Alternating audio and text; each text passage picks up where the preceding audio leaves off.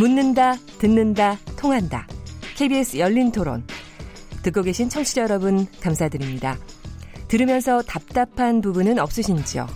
궁금한 점 있으시다면 함께 토론에 참여하시죠. 유료 문자 9730을 이용하시면 됩니다. 단문은 50원, 장문은 100원의 정보 이용료가 있습니다.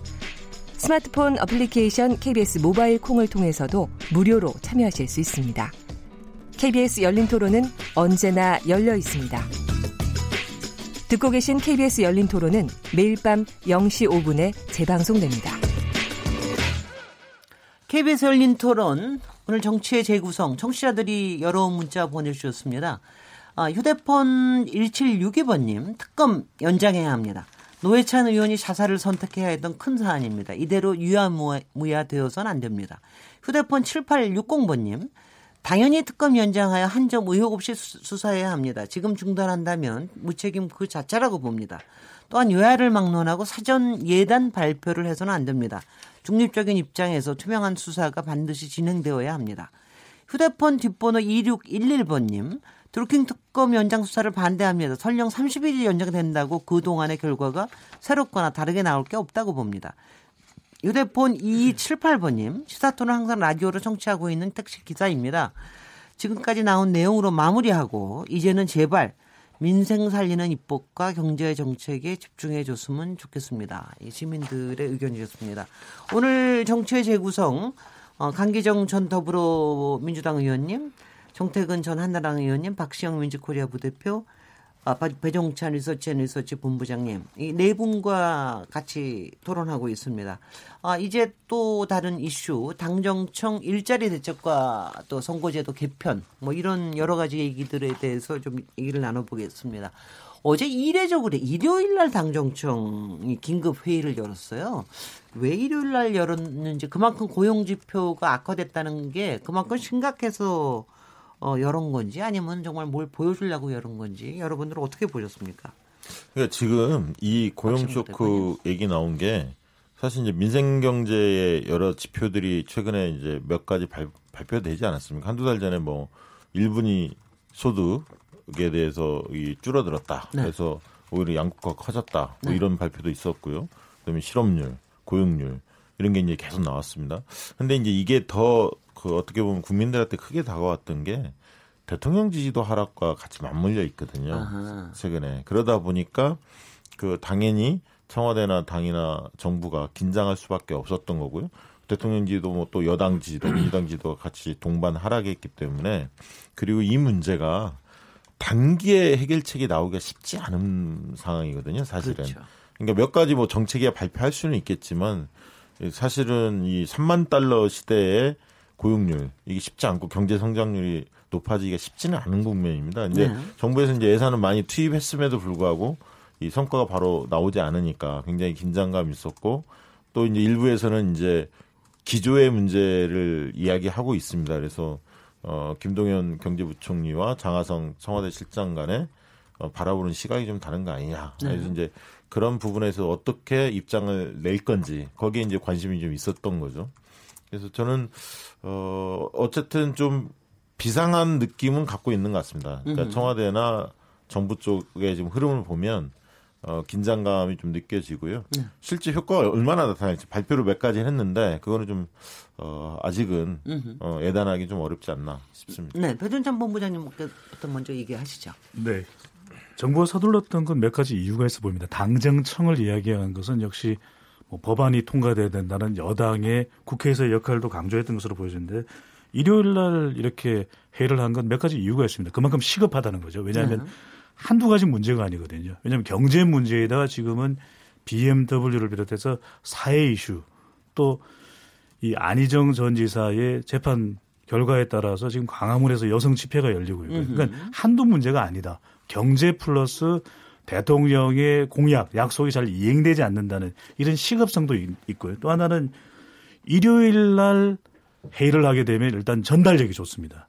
아, 이게 그렇습니까? 네네. 네. 일요일 오후부터 시작해서 월요일까지 그 주간에 일종의 화제를 몰아가는 이런 효과가 분명히 있거든요. 그만큼 또 휴일에도 정부가 나설 수밖에 없다라고 하는 모습을 보여주는 것도 있고요. 또 하나는 집중성에 저는 주목을 했는데 한 마디로 요약을 하자면 당정청 회의는 일자리거든요. 네. 그러니까 다른 수많은 이슈가 있지만 결국 이 하나로 집중한 것은 모여진 것은 일자리다. 여기에 예산을 올해도 그렇지만 내년엔 더 풀겠다. 그래서 저는 이걸 일자리 당정청이라는 것이거든요. 그만큼 지금 당장 눈앞에 있는 문제 해결은 상당히 어렵고 곤혹스럽다라는 것도 방정하는 모습처럼 보여졌고요. 네. 네. 강희정 의원님.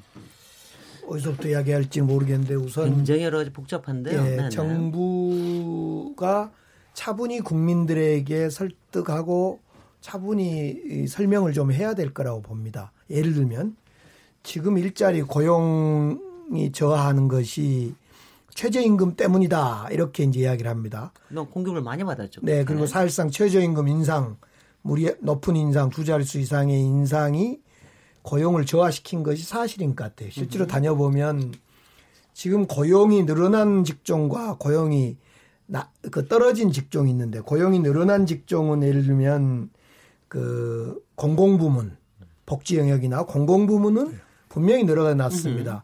정부에서 약 매년 18조, 19조씩 그 예산을 어, 예산을. 투입했기 때문에요. 고용이 떨어진 부분이 이제 자영업자라든가 어, 사대보험이 안 든 알바생들 그러니까 이제 그 노동 시간이 한 20시간 가까이 있는 그 대목에서 사대보험도 안 들고 사대보험 안 되니까 정부 지원금이 못 들어가고 어 최저임금은 올라가니까 거기 고용이 줄어든 건 사실입니다. 그래서 가족 경영으로 예를 들면 한두 명 쓰다가 이제 어 부부가 또는 가족끼리 하는 이런 가족 경영으로 전환하면서 그쪽은 분명히 떨어진 것 같아요. 그러다 보니까 전체적으로 총량에서는 당연히 고용 숫자는 떨어지게 된 것이고요. 이 총량에서 특히 즉 고용이 저하되는 최저임금 때문에 저하되는 그 자영업, 알바생, 과잉화되어 있는 자영업, 그 다음에 사대보 만든 알바생들, 이들이 고용이 어려워질 수밖에 없는 걸 차분히 설명을 해줘야 되는데, 그걸 정부에서 조금 못한 것 같아요. 예를 들면 작년에 최저임금을 두 자릿수 16%를 올리면서 최저임금만 올렸지 다른 여타 그 뭐 예를 들면 가맹비라든가 부동산 관련 비용 이런 것이 같이 대책이 나와주긴 했지만 실행이 안 됐는데 네. 이제 그런 걸 차분히 해 나가겠다 이런 설명이 좀 필요한 설명이 안 됐어요. 그래서 정부는 저는 이번 일요일 날 당정청 회의를 어, 매우 긴급하게 정말 긴장을 갖고 하- 하는 건 좋았는데 글쎄 저는 그건 별로 대책이 없잖아요 지금 네. 대책이 없는데 열한을 떨고 뭐 대책 생길 것처럼 일요일 날 하면 어떻게 합니까 결과가 없는데 결과는 재정 투입하겠다 이것밖에 없는데 그렇다고 그- 그렇다고 정부가 대책이 아무것도 안할왜 수는 없어요? 아니 아니 네, 네. 저는 네. 잠깐만요 대책이 없다는 것이 네.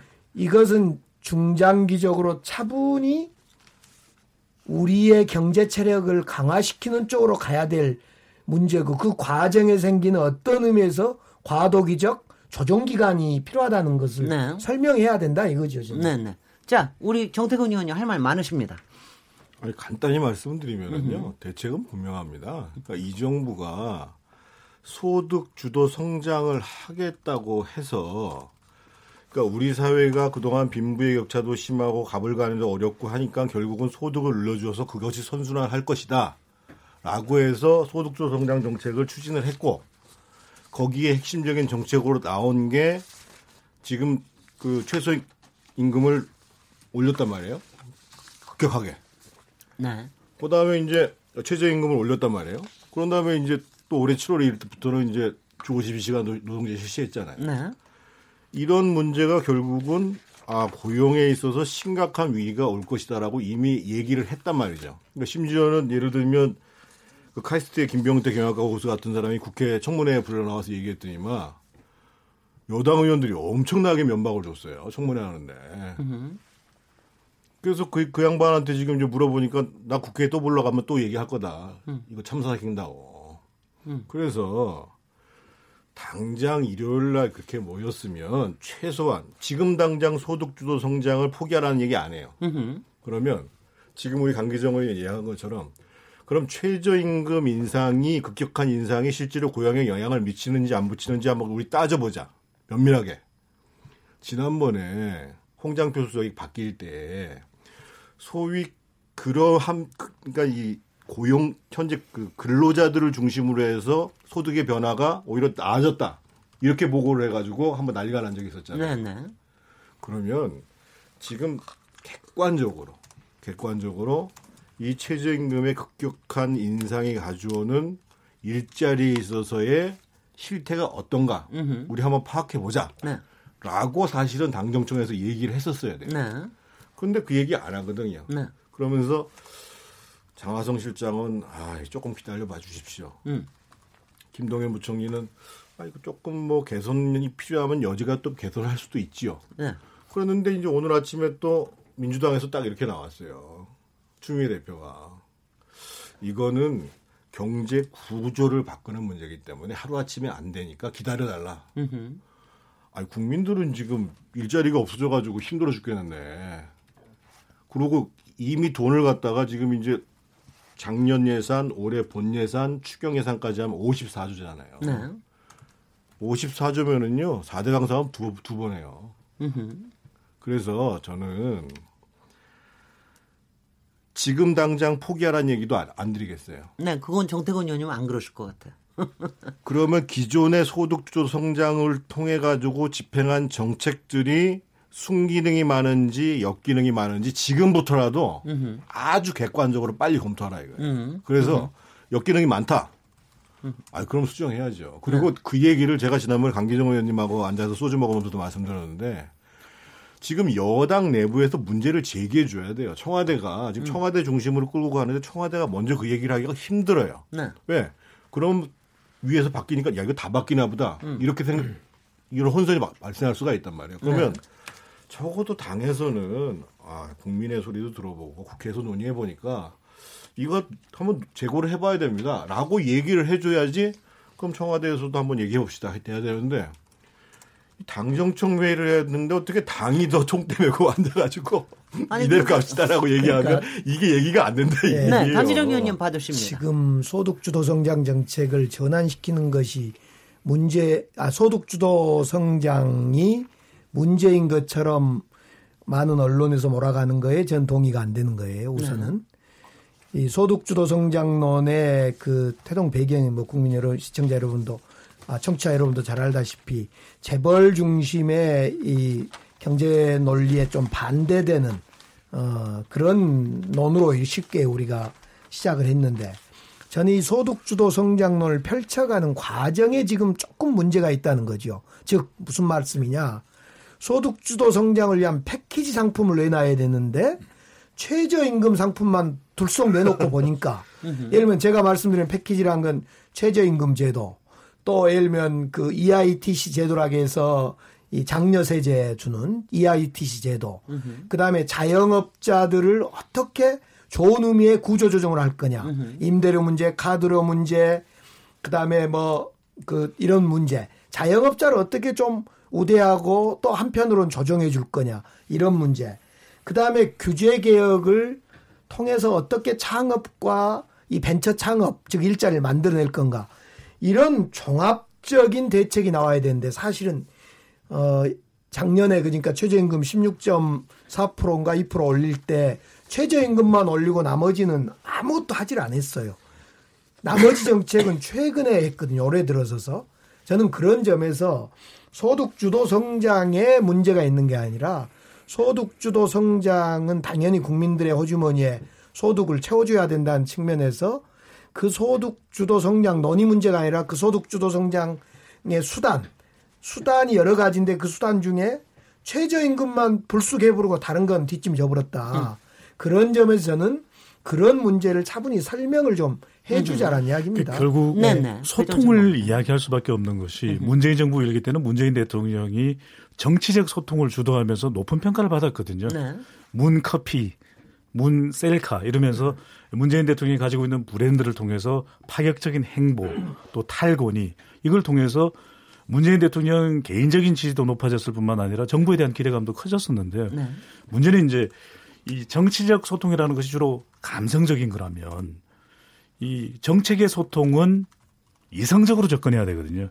그만큼 논리적으로 또 설득력 있게 접근해야 되는데 이 부분이 충분하지 못했다. 그래서 국민연금 같은 부분도 좀 더 설득력 있게 국민들에게 다가갈 수 있었는데 그렇지 못하다는 것인데 관련된 이런 정책적 소통이 왜 혼란스러울까라고 네. 보면 전문가들이 보기에도 이 경제팀에서 엇박자가 난다라고 하는 분석이 나오는 것이거든요. 이 한국 경제가 전문가 이 140명을 대상으로 지난 5월 7일 조사한 내용인데 네. 전문가 조사니까 이건 뭐 개요를 읽어드리진 않겠지만 좀 참고 정도로 하시면 좋을 것 같은데 140명의 현 정부의 인물들에서 아는 사람들을 대상으로 해서 설문 조사를 한 내용인데요. 이번 정부에서 가장 우수한 등급을 줄 수 있는 인물은 누구냐 경제 네. 관련해서 김동연 부총리가 단연 손에 꼽혔거든요. 네. 그런데 그러니까 잘하고 있다라는 평가를 내린 것이겠죠. 근데 가장 영향력이 있는 경제정책 영향력 인물 1위는 누구냐? 장하성 청와대 정책실장이 압도적입니다. 그래요. 그러니까 네. 여기서 벌써 평가가 엇갈리고 있거든요. 네. 그런데 청와대 수석과 부처 장관들 경제 관련 다 평가가 났습니다. 그러니까 국민들은 지금 김동연 부총리는 김동연 부총리대로 뛰고 이런 국민들의 시각도 있는데 전문가들이 분석을 할 때도 영향력은 장하성 실장 또 경제를 띄고 있는 사람은 좀 평가를 해줄 만한 사람은 김동연 부총리. 나머지 부처 장관들 수석도 어디 갔어요? 이렇게 되는 것이거든요. 네. 저는 이 부분에 대한 부분들을 정책적 소통을 원활하게 하기 위해서 교통정리 또는 이 경제정책 컨트롤 타워가 정말 제대로 있어야 되는 것 아닌가라고 보십니다. 예, 박시영님. 예, 박시영.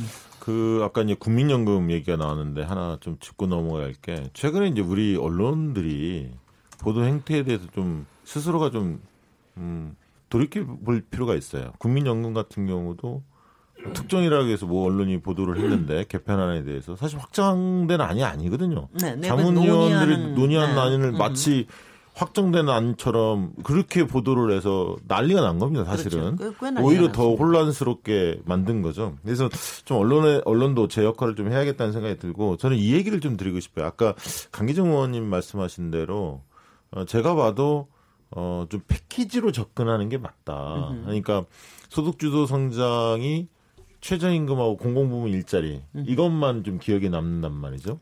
그렇게 가서는 안 되겠다는 생각에 동의를 하고요. 네, 뭐 제가 경제 전문가는 아니니까 깊게 들어가지는 않습니다만 다만 이런 얘기를 좀 드리고 싶어요. 민생 경제에서 대표 브랜드를 만들어야 한다. 그러니까 이제 과거에 예를 들면 MB 정부 때 나중에는 그게 다 실패로 드러났지만 뭐 자원외교 뭐 예를 들면 뭐 녹색 성장 네. 이런 어떤 대표 브랜드가 있었어요. 물론 이제 그 뒤에 그것들이 추진이 안 되고 또 실패도 했죠. 어쨌든 어 2년 차가 넘어가면 내년에는 적어도 그런 상이 좀 보여야 한다. 그러니까 혁신 성장을 상징할 대표 브랜드가 뭐냐? 공정 경제를 상징할 대표 브랜드는 뭐냐? 라는 것들이 보여져야 한다는 거예요. 눈에 가시적으로 보여야 한다는 거예요. 네. 그게. 근데 이제 이런 면도 있습니다. 뭐냐면 우리 국민들이 지난 대선 때 문재인 후보에게 기대했던 지점이 뭘까? 저는 그 당시에 이제 조사를 해보면 제일 높았던 게 문재인 후보한테 기대했던 게 공정과 정의에 대한 요구였어요. 그렇습니다. 그러니까 민생 경제보다도 공정과 정의에 대한 요구가 더 컸거든요. 물론 그 당시에 이제 촛불 혁명이 있었기 때문에 시기가 있었기 때문에 그런 어떤 분위기 고양된 측면도 있었습니다만 근데 이제 민생 경제 이 문제에 대해서 저는 경제 부분에 있어서는 안정적이고 좀 단계적으로 관리했으면 좋겠다 이런 주문인 것 같아요. 되게 네. 그러니까 단기에 경제가 막 좋아지고 이러지는 않을 거다. 이게 음. 이제 다수의 국민들인데 더 나빠지지 않게 관리하면서 그래도 꿈과 희망을 꿈꿀 수 있는 뭔가 성장 동력을 마련해서 이렇게 좀 비전을 제시했으면 좋겠다는 정도 선이지 네. 이 단계 뭐 획기적으로 좋아지게 이렇게 문재인 정부한테 주문한 것 같지는 않은데 아니, 그, 그 말씀은 확실히 맞는 것 네, 같아요. 그런데 최근에 이제 이런 여러 가지 엇박자라든가 좀 무리한 드라이브 음. 최저임금 같은 폭이 너무 크다 보니까 후유증을 앓고 있는 것 같고요. 그래서 음. 뭐 정태웅 의원님 말씀하신 대로 꼼꼼하게 좀 실사구시적으로 점검해 볼 필요는 반드시 있어 보이고요. 그래서 저는 공정과 정의에 대한 욕구도 지금 살리지 못하고 있다. 일부 이제 적폐청산 얘기가 좀 있었습니다만 네. 예를 들면 갑질 논란이라든가 이 경제 영역에서도 공정 정의가 굉장히 중요하거든요. 네. 그래서 이제 그런 어떤 민생 문제를 좀 어느 정도 좀 이 가닥을 잡은다면은 공정 정의와 민생 경제 같이 이렇게 좀 진행될 수 있도록 그런 음. 어떤 방향을 잡아야 하는 거 아닌가? 아, 그 말씀은 확실히 제가- 맞는 것 같은데요. 그러니까 남북 문제에 대해서는 하여튼 여러 가지 뭐 속도의 문제나 여러 가지가 있지만 그래도 방향성이라는 게 보이지 않습니까? 반면에 경제에 대해서는 굉장히 추상적인 소득 주도 성장과 혁신 성장과 공정 경제를 얘기했지만 조금 구체적으로 손에 잡히는 게 없고 그 사이에 어, 이 경제부총리와 정책실장과의 갈등 문제가 실제로 굉장히 많이 부각이 되는데 실로 그게 보이십니까? 그 그런 갈등 문제가 정대근 의원님. 아니, 그동안 김동연 총리가 그냥 죽어왔던 거죠. 할 얘기 안 하고. 네. 그 전에요. 그 전에 지금 뭐 패키지 또는 시간이 필요하다 이렇게 말씀하시는데 저는 경제라는 것은 하나의 정책을 할 때에도 적확성, 그러니까 시기와 대상 에 대한 적확성이 필요한 거고 두 번째로는 실제로 효과가 있냐 실용성에 대한 문제가 있고 그러함에도 불구하고 부작용이 생기기 때문에 유연성의 문제가 따르는 거거든요. 예를 들면 최저임금 문제 하나만 제가 잠깐만 설명을 드릴게요. 예를 들면 작년 처음에 그 16.4% 올릴 때 말이에요. 네. 그때 이제 딱 조사를 했어요. 네. 그러면 그 당시에 최저임금에 가장 미만되게 주는 업종별로 퍼센테이지가 얼마 되냐 이게 쭉 나와요. 그 평균 13.3%인데 예를 들면 농림보험은 최저임금 미만율이 42%, 숙박음식업은 34%, 도소매업은 18%, 보건복지업은 16%, 운수창고업 13%. 이건 무슨 얘기냐면 이 업종에서는 평균보다도 높게 훨씬 더 최저임금 인상 때문에 큰 압박을 받을 거라는 거예요. 그래서 예를 들면 아까 제가 말씀드렸던 이병태 교수 같은 사람이 뭐라고 그러냐면 최저임금 저렇게 올리면 우리 딸 자영업자 거 빼가지고 우리 딸한테 주는 거다. 그래가 그 얘기했더니만은 무슨 얘기를 그런 식으로 하냐고 난리가 났었어요 국회에서. 제가 굳이 이 말씀을 왜 드리냐면 그래서 OECD 국가 중에서도 적지 않은 나라가 하는 것 중에 하나가 그러면 업종별로 지역별로 차등 적용을 하는 것을 검토해 보자. 라고 얘기를 했단 말이에요. 특히 요번에까지 이제 상당 정도 올리고 난 다음에 그 얘기를 꺼낸데도 불구하고 지지난주에 고시해 버렸잖아요. 네. 그러니까 지금 지지율이 떨어지는 문제는 정책에 대한 반감도 있지만 그것을 밀고 가고자 하는 모습에 대해서 동의하기가 어려운 거예요. 음. 아까 말씀하신 것처럼 이게 정말 소통한 거고 이게 공정하게 논의를 하는 거냐 이런 문제의식을 갖고 있는 거거든요. 그래서 사실은 정책을 턴하는 게 쉽지 않죠. 음. 쉽지 않은데 그러면 정확히 판 그러니까 이렇게 가면은 일이 갈 것이다라는 게 아니라 이만큼 왔는데 와 보니까는 아 이 시점에서는 좀 평가를 해가지고 고칠 건 고치자라고 해줘야 정부도 살고 음. 무엇보다도 국민이 산다 이거예요. 그러니까 이제 제가 마- 마지막 말씀을 네네. 드릴게요. 지금 장하성 실장하고 김봉현 그 김동현 부총리 문제가 있는데 제가 뭐 이런 말씀드리긴 뭐합니다만 솔직히 장 실장님은 거시경제를 하신 분이 아니에요. 거시경제를 전공하신 분이 아니세요. 그리고 그동안 밖에서 볼 때는 김동현 부총리가 뭐 어떤 모 의원은 무슨 뭐 자료도 안 가지고 말도 안 들어먹는다고 얘기를 하는데 제가 보기에는 그동안 할 얘기 안 하고 엄청 참았어요. 음. 나쁘게 얘기하면 눈치 본 거죠. 음. 실제로 어떠한 정책 기조를 가지고 관료가 충실히 따라가다가 아 이게 도저히 아니다라고 하면 자기는 그 자리를 걸고 소신 있게 문제를 제기해야 돼요. 그런데 그 정부가 그것을 못 받아들이면 나와야죠 부총리까지 하는데. 그래서 저는 적어도 기본적으로는 대통령께서 그러면 그러한 개편의 가능성까지 열고 우리 한번 검토를 해보자라고 한 다음에 인사 문제를 정리를 하시던. 아니면 그 자리에 있는 사람들이 자기 직을 갖고 소신껏 얘기하시던 음. 이두 가지 외에는 방법이 없다는 거예요. 그리고 또 한 가지 방법이 당에서 역할을 해야 된다 이거예요. 네. 예. 저기 당에서 역할을 하신다 그러니까 제가 좀 세일을 하자면 우리 강기정 더- 저기 전 위원님께서는 문재인 대표 시절에 바로 당 대표 문재인 당 대표 시절에 정책위 의장을 하셨습니다.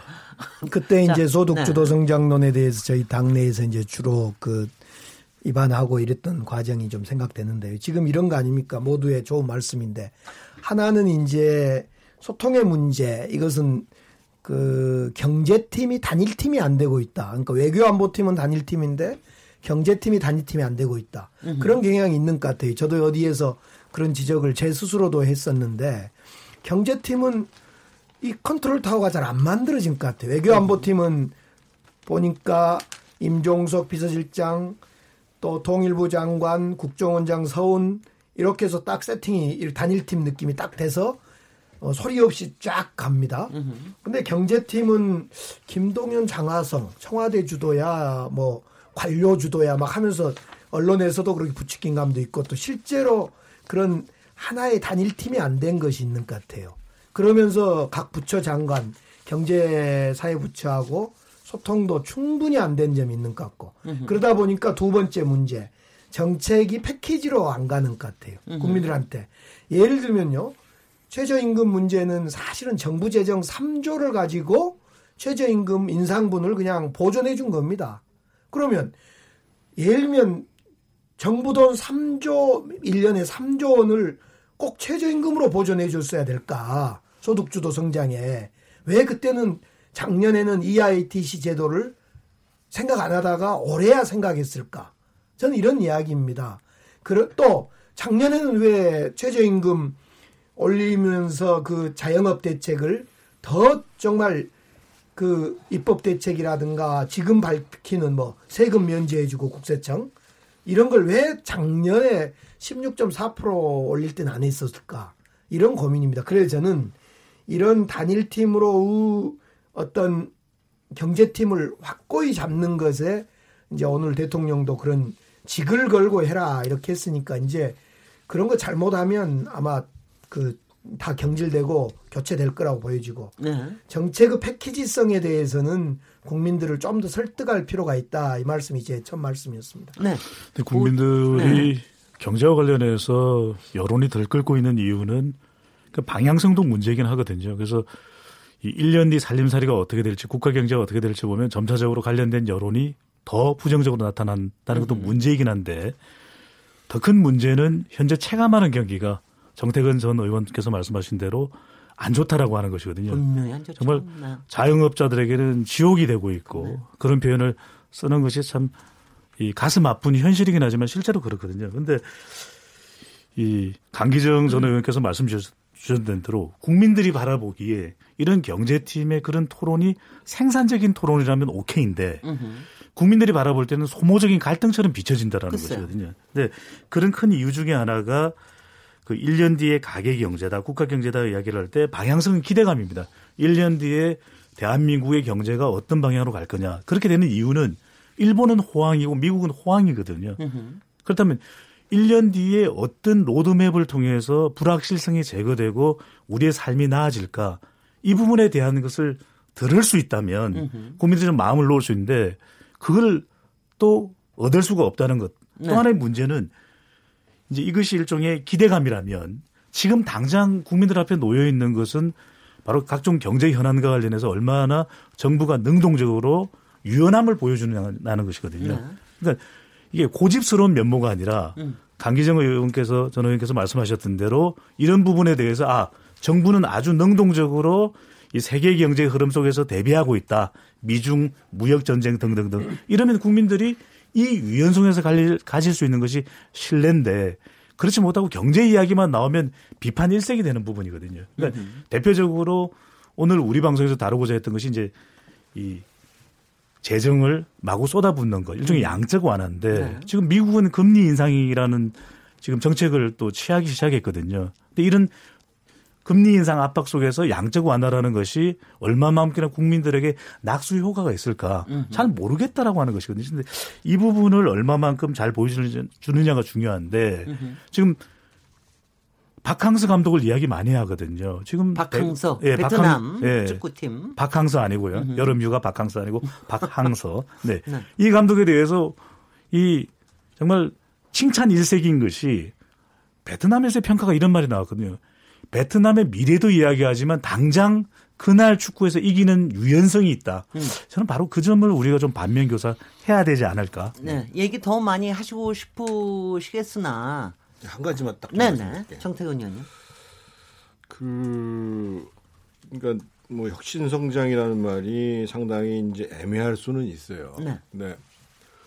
제가 좀 우려스럽게 바라보는 건 뭐냐면 민주당에서 지금 이제 대표 후보 주자로 나오시는 모든 분들께서 이 소득주도 성장 별 문제 없다 이렇게 말씀하시고 특히 이제 이해찬 대표 후보 같은 분들은 본질적으로 성장 잠재력의 문제인데 이거는 전 정권 때 이명박 정권 때 박근혜 정부 때 성장 잠재력을 높여놓지 못했기 때문에 거기서 생긴 문제다 이런 얘기를 하시면서 기껏 돈을 다 4대강 같은 데 썼다 이런 말씀을 하세요. 근데 제가 이 문제를 굳이 말씀을 드리는 거는 예를 들면 이명박 정부 때 한미 FTA를 통과시키려고 엄청 애를 썼습니다. 저, 저 자신이 그 당시에 그걸 합의 통과시키기 위해서 단식을 했던 사람인데 그 법안은 노무현 대통령이 위반을 한 법안이에요.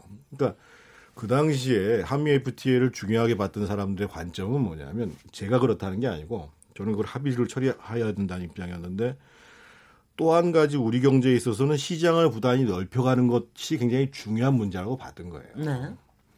예를 들면 박근혜 정부가 뭐 창조 경제 어려운 얘기했는데 지금 기억에 사실 남는 거를 보면 서비스 산업 발전법이라는 기본법을 통과시키려고 그랬었어요. 이게 상당히 무리한 법은 맞아요. 왜냐하면 그 법을 가지고 많은 다른 법들을 규제를 하기 때문에. 네. 근데 지금도 나오는 법 중에 하나가 뭐냐면 예를 들면 대표적인 원고교잖아요. 네. 그걸 대표적으로 반대하는 게 의사, 시민단체, 민주당도 반대를 하죠. 근데 지금 농촌에 있는 분들은 다 원한다는 거예요. 그리고 그로 인해서 엄청나게 일자리가 생기는 거예요. 그래서 혁신 성장이 저는 애매하다고 생각하지 않습니다. 네. 그러니까 구체적으로 시장을 넓힐 수 있는 산업을 만들어 가든지 또는 새로운 산업이 열어갈 수 있는 규제를 없애고 발목을 잡는 것 부분들을 없애는 거 이렇게 해 나가는 것 속에서 점차 점차 성과가 나면 되는 거거든요. 또한 가지 지금 들어와서 아 전정 세 번째입니다. 전정권 문제로 얘기하는 거는 이제 그만하다. 네. 이거는 본인들을 위해서도 실제로 나라를 장래를 위해서도 전혀 바람직하지 못한 태도라는 거예요. 지금 뭐 선거 중에 나오는 얘기도 예, 같고. 저 이해찬 제가 여기서 요거 이 말씀만 하죠. 마무리하도록 저꼭 하겠습니다. 네, 네. 후보가 전 정권을 전 정권의 책임으로 잠재 성장률이 떨어진 책임을 돌리는 것은 적절치 않습니다. 네. 사실은 음흠. 지금 이미 집권을 했고 1년이 훨씬 지났기 때문에 우리 책임하에 담담하니 진행하는 거에 맞고요. 그건 전적으로 정태경 의원님 말씀이 맞고 단 지금 의료산 서비스 산업 발전 기본법이라든가 원격 진료라든가 이건 생각해 볼 점이 많은 법입니다. 여전히 저는 집권당 저희들이 여당임에도 불 저도 여당 소속의 정치인임에도 불구하고 이것은 어, 가치관과 철학의 문제도 있습니다. 그런 네. 점. 네. 아, 저는. 나중에 얘기하죠. 네, 나중에 얘기를 할 수 있을 텐데요. 저희가 이번 주 금요일 날 인불 토론을 할 때, 사실은 요번에 이제 경제 투탑, 저 적재실장과 경제부총리 두 분을 놓고 한번 얘기를 하려고 그래요. 두 분은 뭐 캐릭터도 얘기를 할 아, 수두 분을. 모시는 건가요? 아, 그렇지는 않았고요. 그런 일이 생길 수가 있겠습니까? 그래서 저희가 인물이 없는 인물 토론을 이제 하는데, 예. 근데 저는 이제 그 생각은 좀 들더라고요. 정책실장이 이제 이번 정부에서 새로 부활이 된 건데, 어, 참여정부에서 했다가 했는데, 과연 경제통 두 사람이 정책실장과 경제부총리가 이렇게 있는 게 꼭 맞는 얘기냐. 그게 이렇게 바람직하지는 않아 보인다. 거기다가 이제 우리 또 혹시 새로운 당대표가 나오면은 또 이제 수리탑이 될지도 모르겠는데, 뭐 하여튼 간에 그런 문제, 경제에 대해서만큼은 확실히 좀 한쪽에다 힘을 실어주는 거는 분명히 필요하다. 뭐 이런 얘기 생각은 좀 가끔 해보고 있습니다. 여기서 좀 마무리 짓고요. 또 다른 이슈로 넘어가도록 하겠습니다. 아, 잠시 쉬었다가 돌아오겠습니다. 지금 여러분께서는 KBS 열린 토론 시민 김진애와 함께 하고 계십니다.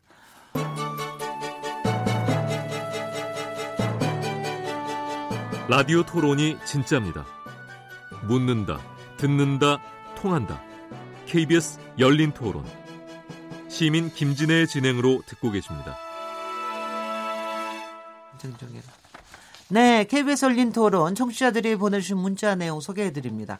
휴대폰 6206번이 고용정책과 관련된 지표에 대해 지표상으로는 매우 좋지 않은 상황입니다. 하지만 그 책임을 현 정부에게 전가시키는 건 문제입니다. 지난 이명박 박근혜 정부 9년 동안 각종 법인세 인하와 각종 대기업 특혜로 경제 살리기에 집중했지만 그로 인한 낙수 효과는 나, 나타나지 못했습니다. 지금의 소득 주도 정책에 대해 시간을 두고 정부를 믿고 기다리는 것이 맞다고 생각합니다. 휴대폰 5795번님.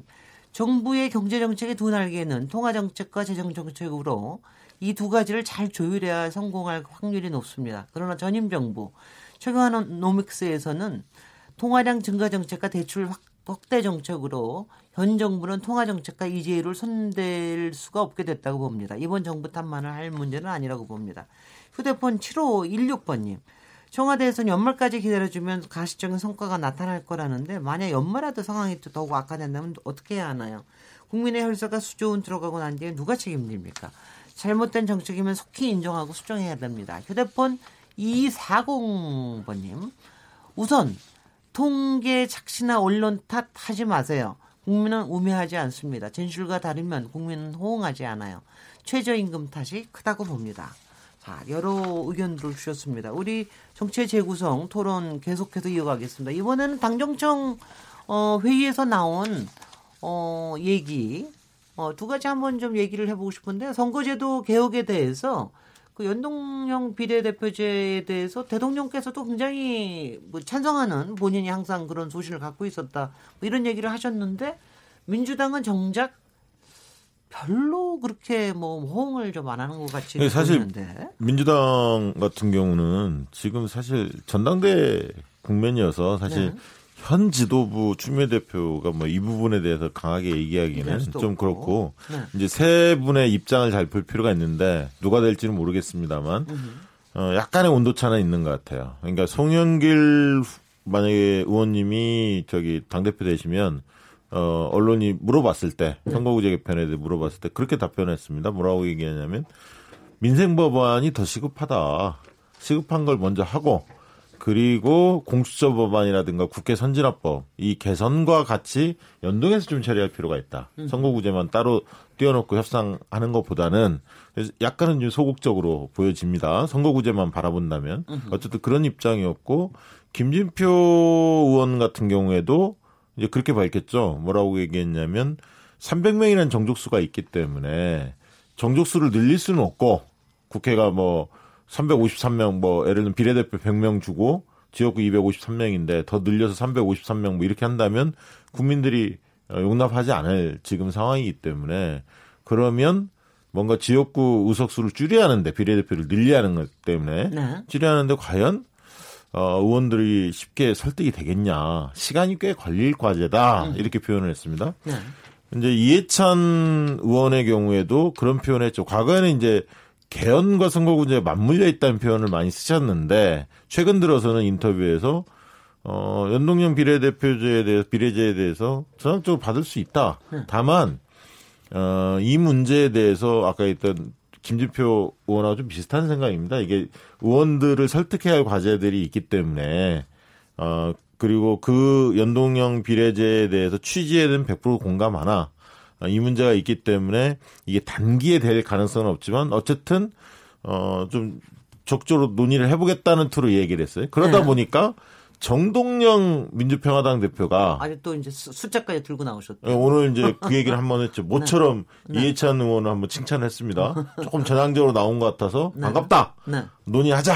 뭐 이런 식으로 했는데 실제 대표가 돼야 논의를 하는 거고 누가 대표 될지는 모르겠습니다만 어쨌든 이게 지금 야당 쪽에서는 다 이걸 좀 원하긴 원하는데 이게 사실 소선거구제 하에서는 지금 전제를 두고 얘기하고 있기 때문에 이게 중대선거구제로 갈 거냐 이 문제도 있고 또 이제 개헌하고 맞물릴 수도 있습니다. 물론 이게 이제 어, 헌법 사항은 아니고 법률 사항이기 때문에 이 자체로만 선거구제를 개편할 수도 있지만 그래서 어쨌든 각 당의 전략이 맞물려 있는데 지금의 정당 또 끝까지 갈 가능성이 있을 수도 있고 그렇지 않을 수도 있기 때문에 각 당이 셈법이 좀 음, 많이 달라지지 않을까 논의하는 과정에 그렇게 보입니다. 정태근 의원님 어떻게 예측하세요? 저는 쉽지는 않겠지만 가야 된다고 생각하고 민주당이 좀 입장을 좀 보다 더 적극적으로 취해줬으면 좋겠고 노무현 대통령께서 집권하자마자 3개월 만에 이 선거제도만 개혁하면 내가 야당이 추천하는 총리도 받겠다라고 얘기하는 거는 네. 한국 사회에서 정치 권력이 갖고 있는 비중이 압도적으로 높고 그럼에도 불구하고 이것이 당리당략 때문에 대립과 갈등의 구조를 계속 가져가는 속에서는 도저히 해결이 안 된다라는 문제의식이 있습니다. 그러니까 한국 사회가 질곡에 빠지는 결정적인 문제로 본 거예요. 그런 면에서 보면 참 노무현 정신이 대단한 거지. 아까 제가 한미 FTA 얘기했습니다만. 그래서 지금 이 논의를 이렇게 풀어가면 됩니다. 소선거구제냐 중대선거구제냐 이 문제를 논의하기 이전에 그러면 일단 여야가 두 가지를 합의 보면 됩니다. 하나는 언제까지 개정하겠다. 두 번째 적어도 투표율에 연동할 수 있는 방안으로 개정하겠다. 이 두 가지를 딱 합의해 놓으면 남아 남아오는 방안은 별게 없어요. 예를 들면 독일식 비례대표제를 가든 아니면은 그게 어렵다 그러면 뭐 도농복합병 뭐 중대선거구제로 가든 이 두 가지뿐이 선택할 게 없어요. 네. 그런데 문제는 지금 현행 제도에서 다음 선거를 치르는 게 조금 우리한테 훨씬 낫지 않는가라는 유혹을 계속 민주당이 느끼고 있는 거죠. 느끼고 있지요. 네. 네. 그걸 깨야죠. 그건 또 그거는 뭐 확실히 현실을 인정할 수밖에 없는 것 같아요. 네, 선거. 네, 선거제도 개편이 과연 국민들 이슈냐. 그러니까 여야 원내대표를 모아서 이 대통령의 청와대 오찬회동이 이 국민들의 반응은 아싸 해동이다. 네. 아싸. 왜냐하면 이게 대통령이 선거제도 개편에 대해서 아주 전향적인 입장을 밝혔거든요. 네. 그러다 보니까 정동영 이 신임 대표가 주목을 받는 일종의 디와의 효과를 보여야 되는데 최근 들어서 지지율에 변화가 있어요. 예. 민평당의 지지율에도 변화가 있는 것이 당 대표가 인지도도 인지도가 높으면서도 주목받는 거거든요. 근데 주목받는 이유는 중대 선거구제로 가자 음. 이런 이야기를 꺼내놓았는데 누군가는 호응을 보여줘야 되잖아요. 그렇죠. 근데 대통령 문재인 대통령이 맞장구를 치듯이 선거제도 개편도 필요한 것 아니냐 음. 연동 연동형 비례대표제를 강조하고 이러면서 어, 대통령의 반응이 나오니까 이것이 이제 하나의 또 관심 이슈가 됐는데 이 지금 후반기 문희상 국회의인데 전반기에 정세균 국회의장일 때도 이런 관련된 논의가 있었거든요. 국민 여론들을 대체, 대체 살펴보면 소선거구제는 변해야 된다. 중대선거구제로 전환돼야 된다. 이런 여론도 있고 결선 투표제를 도입해야 된다. 또 18세 이상으로 선거 연령을 하향 조정해야 된다. 이런 많은 현안들이 있거든요. 근데 네. 국민들이 관심 가지는 거 보면 선거 연령이 좀 낮아졌으면 좋겠다. 또 국민들의 의사결정권을 더 높여줄 수 있는 결선 투표제에 대해서는 관심이 높은데 선거구제는 잘 모르겠어요. 그러다 보니까 이 이슈 자체가 국민 여론 물어보면 중대 선거구제에 대한 호응도가 높지만 정작 이게 가만히 들여다보면 이 정치적 관심사지 과연 우리 국민들에게는 민생 먼저 하는 이야기가 나오고 있기 때문에 저는 이 부분을 정치권의 이슈로 다룰 것이 아니라 이것이 왜 필요한지를 설득하는 좀 시간과 노력이 더 필요할 걸로 보여집니다. 네, 강기정 의원님. 제가 볼 때는 이 문재인 대통령도 그렇고 야오당도 그렇고 지금 선거구제의 핵심은 대표성과 비례성을 확보해 달라 이런 거 아닙니까? 그러니까 국민들이 찍은 대로 특- 그 의석수를 가져가자 이거 배정하라 이건데 이것을 우리 민주당도 이제 당 대표가 되면 받을 거라고 할 겁니다. 민주당이 이걸 뭐 당리 당략 때문에 선거에 2년 뒤에 선거에 이길 거라 생각해서 이 선거제도 정말 이 우리 대한민국의 악의 하나의 화신인데 이걸 그대로 가져가지는 않을 겁니다. 그래서 비례성과 대표성을 어, 도입하는데 전적으로 찬성한다고 선언하고 이 공을 저는 국민들한테 던져놔야 된다고 봅니다. 지금 이게 안 된 이유가 현실적으로 국회의원 의석수가 300명으로 묶여 있으니까 300명이 많다, 적다. 응? 지금 뭐 국민들 속에 국회의원 다 없애라 그런 거 아닙니까? 50명만 남기고. 네네. 근데 이제 그러니까 정동영 우리 당 대표께서는 지금 들어가는 돈으로 수를 한 어, 350 까지. 350까지 늘려서 비례 대표하고 2대 1로 맞추자. 그래야만 비례성과 대표성이 확보된다. 이렇게까지 주장하고 있고 일리가 있다고 봅니다. 그래서 정치권은 우리 민주당에서 5당과 더불어 6당이 뭐처럼 이거 그냥 비례성과 대표성을 어, 확보해 주라. 국민 여러분들 어떻게 할까요? 돈을 월- 국회의원 월급을 지금보다 반토막 내서 국회의원을 좀 늘릴까요? 아니면 어떻게 할까요? 이걸 던져놔야 된다고 보고요. 네. 하나 더. 결국 이런 비례성 지금 연동형 비례대표를 대통령도 말씀하셨는데 야당들이 주장하는데 연동형 비례대표를 주장하려면 당내 민주주의가 반드시 따라와야 됩니다. 당내 민주주의 안 되면요. 네. 그 맨날 정치인들. 잘 나간. 정치인들 그 네. 자기 자리 계속 3선, 4선, 10선 하고 네. 그 다음에 신인 정치인들 다 줄 세우고 네. 이거 엉망됩니다 정치. 글쎄 말이죠. 예. 이게 보통 이거 하여튼 9월 2일 이후면은 이건 얘기가 확실하게 좀 이제 진전이 될 수 있을 것 같고요. 한 말씀만 좀더 드리면 안 될까요? 한 말씀 요거 하면서 같이 해, 네. 같이 해주세요. 또 하나가 지금 지난번 지난주에 대통령하고 여당 5당 대표하고 만나는 자리에서 여야 여야정 상설 협의체를 가동하겠다고 합의를 했는데 이 부분에 대해서는 어떻게 되는 정말 협치 민생과 경제 분야 협치를 하면서 정말 그 선거제도 개혁도 같이 하게 될 건지 엮어서 같이 얘기해 주십시오. 송태건 의원님. 예, 네. 저는 그이 선거제도 개혁이 지금 국민들의 관심사 이해도가 떨어지는 사안인 건 맞지만 네.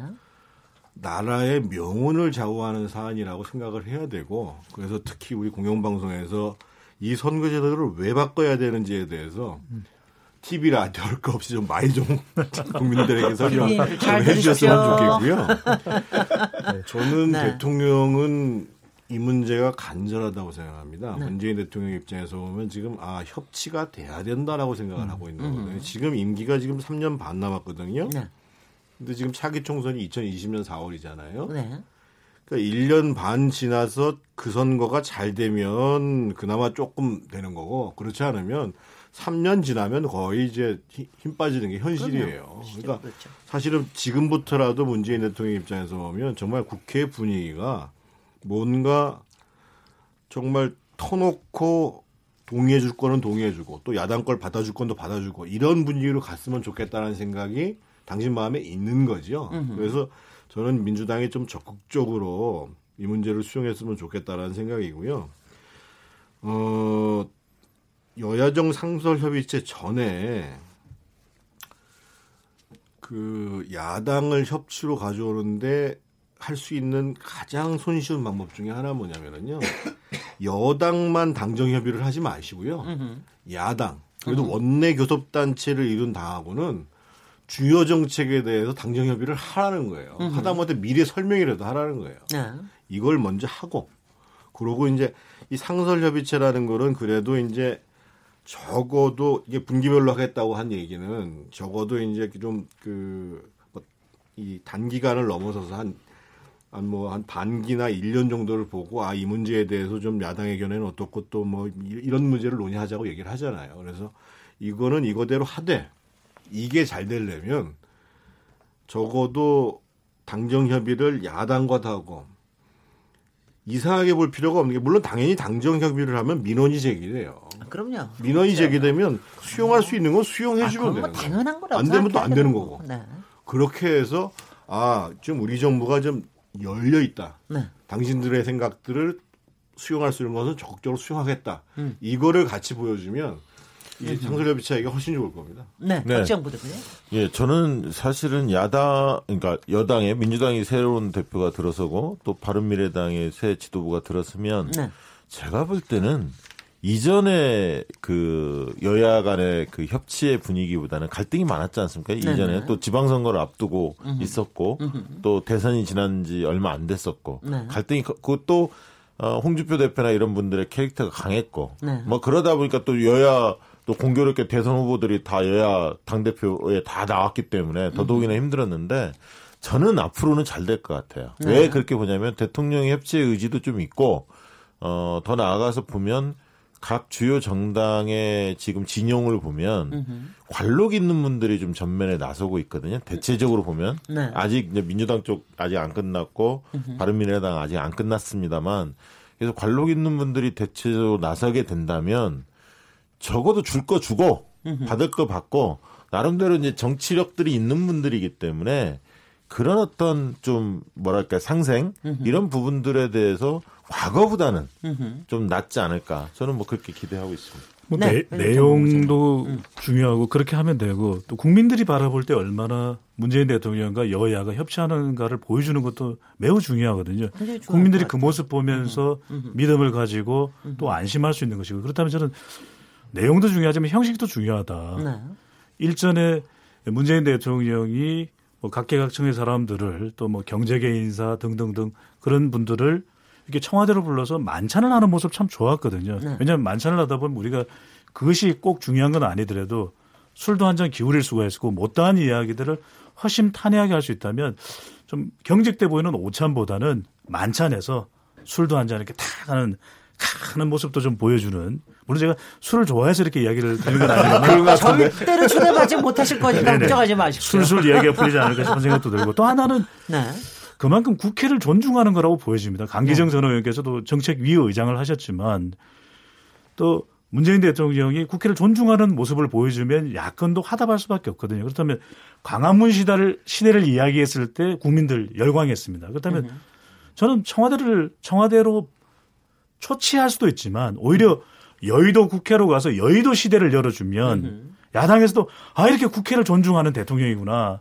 그러면 더 큰 소통이 되지 않을까라는 생각도 듭니다. 그래서 네. 저는 이 내용도 중요하지만 형식과 공간도 좀 신경을 쓰면 좋을 좋은 것 같습니다. 말씀이에요. 네. 강기정 의원님. 예, 네. 뭐 협치의 1단계가 이제 시작된 것 같아요. 밥 먹고 오색 비빔밥으로 이제 밥 먹었는데 2단계가 이제 정태근 의원님 말씀하신 대로 야당과 당 정책 협의, 당정 협의도 있고 또 상설 협체도 구성하고 이제 중요한 것은 3단계라 할 수 있는 입법이 돼야 됩니다. 지금 여러 가지 상가 임대차 보호법이라든가 이제 규제 개혁 관련 은산분리법 또 무슨 뭐 여러 가지 입법 과제가 있는데 이 입법이 잘 돼야지 뭐 결국은 그 열매가 맺어진 거 아니냐. 우리가 협치의 이유가 어 지금 민생 입법이라든 경제 입법을 하는 것이 목적이기 때문에 입법 과정을 좀 이번 그 정기국회 때 잘 지켜보는 것이 중요할 것 같습니다.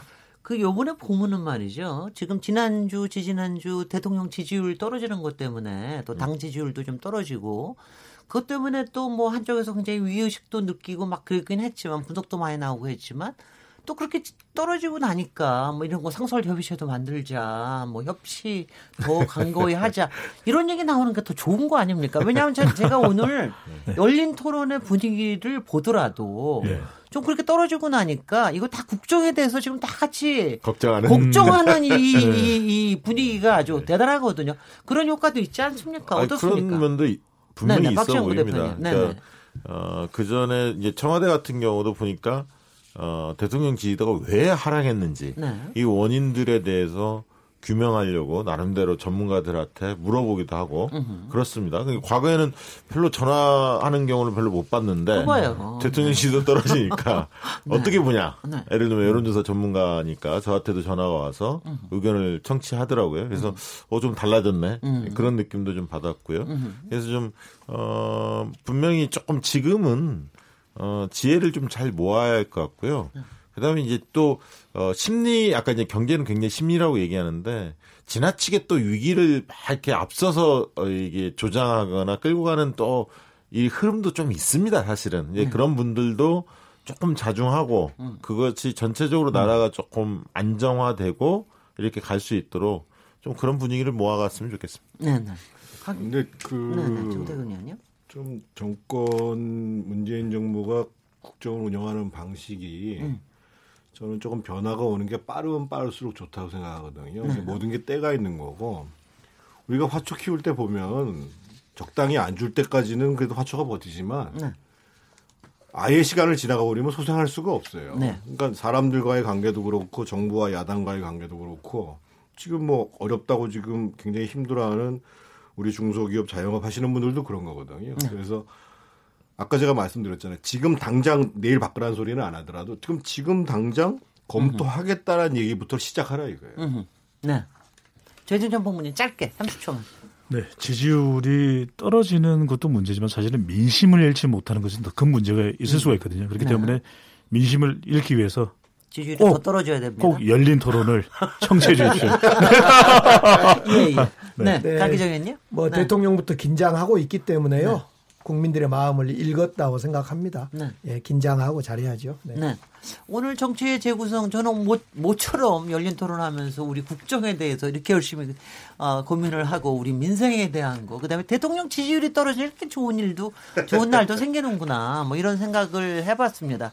어, 여러분 항상 정말 국정이라는 게 어느 것도 마음에 안심을 할 수 없는 게 국정이죠. 그리고 여러 정말 사람들의 마음을 모으고 그리고 우리의 행동이 아주 정말 자진해서 나올 수 있도록 하는 거. 특히 경제팀에서는 서로 간에 좀 많은 합의와 그다음에 액션 플랜들이 좀 나와주기를 바라면서 어, 오늘 토론 아주 좋았습니다. 강기정 전 더불어민주당 의원님, 정태근 전 한나라당 의원님, 박시영 윈지코리아 부대표님, 배종찬 리서치 앤 리서치 본부장님 감사드리고요. 어, 저는 오늘 많이 배우고 또 내일 7시 20분에 다시 돌아오도록 하겠습니다. 오늘 토론 감사합니다. 예, 네, 감사합니다. 감사합니다. 네. 아니 오늘 분위기가 이런 분위기만 되죠?